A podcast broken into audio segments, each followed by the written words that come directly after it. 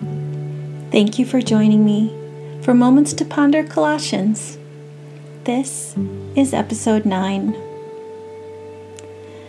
Let every wife be supportive and tenderly devoted to her husband, for this is a beautiful illustration of our devotion to Christ. Let every husband be filled with cherishing love for his wife and never be insensitive toward her. Let the children respect and pay attention to their parents in everything, for this pleases our Lord Jesus.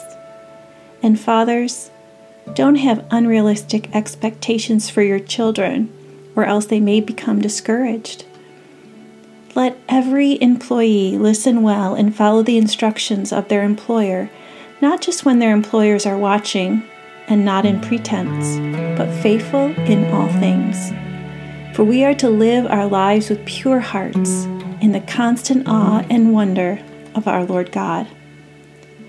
Put your heart and soul into every activity you do as though you are doing it for the Lord Himself and not merely for others.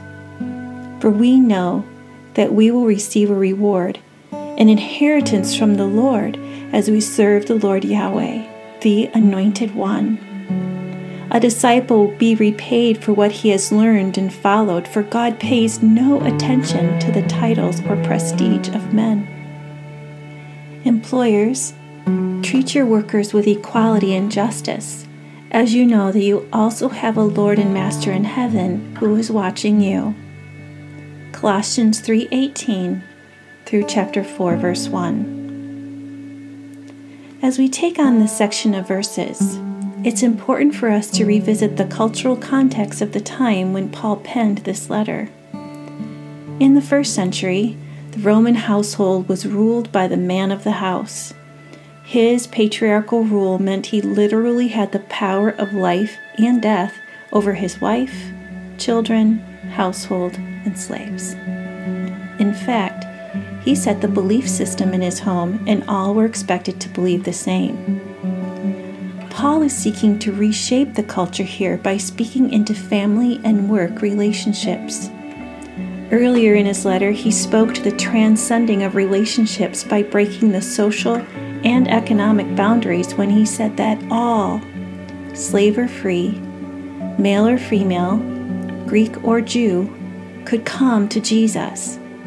Now he speaks into the relationships that formed their lives the family, and the people they worked for or with. As a follower of Jesus, Paul is calling families to live counterculturally. This was a big deal.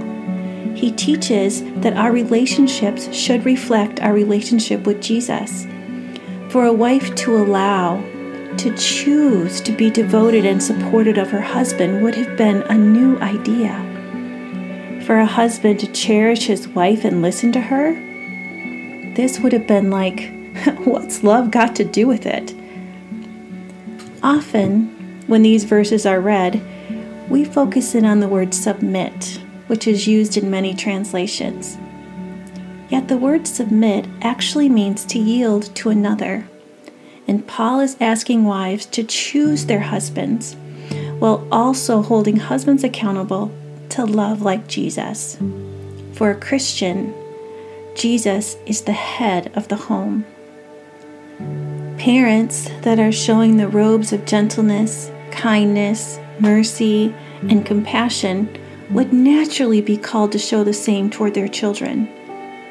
Parents are the number one influence in the lives of their kids. What better influence than parents that love like Jesus? A household would go from ruling to relationships, from control to conversations, from fear to love.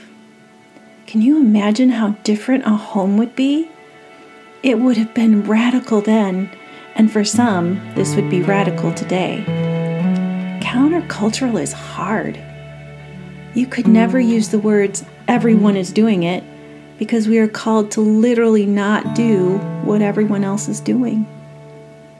How we live with the people in our lives matters, and how we work matters too. Putting our hearts and souls into what we do, no matter if people are watching or not, being faithful in all things. This matters because we are His reflection in this world. Cultural pressure is hard. It's called peer pressure when we're teens. Your integrity and character are a testament to who you are in Jesus. I'm sure we can all think of parents who are really hard on their kids, or kids that disrespect their parents. There are wives who don't support their husbands, and husbands that don't cherish their wives. But we are not the judge. We are called to love in a countercultural, sacrificial way that impacts our relationships and our lives. In the middle of these verses, Paul makes this statement For we are to live our lives with pure hearts in the constant awe and wonder of our Lord God. I sure haven't attained this level of living, but what an incredible thought to ponder. What does it mean to live in constant awe and wonder of our Lord God? And if we really lived into this, wouldn't it naturally affect our relationships, our character? I think Romans 12, 1 and 2 speak this so well. I encourage you to read these verses. And now, may your day be filled with wonder at how loved you are by the God of the universe. May you be filled with awe at his deep desire for you and may you seize the opportunities to cherish and love well those God has placed in your life.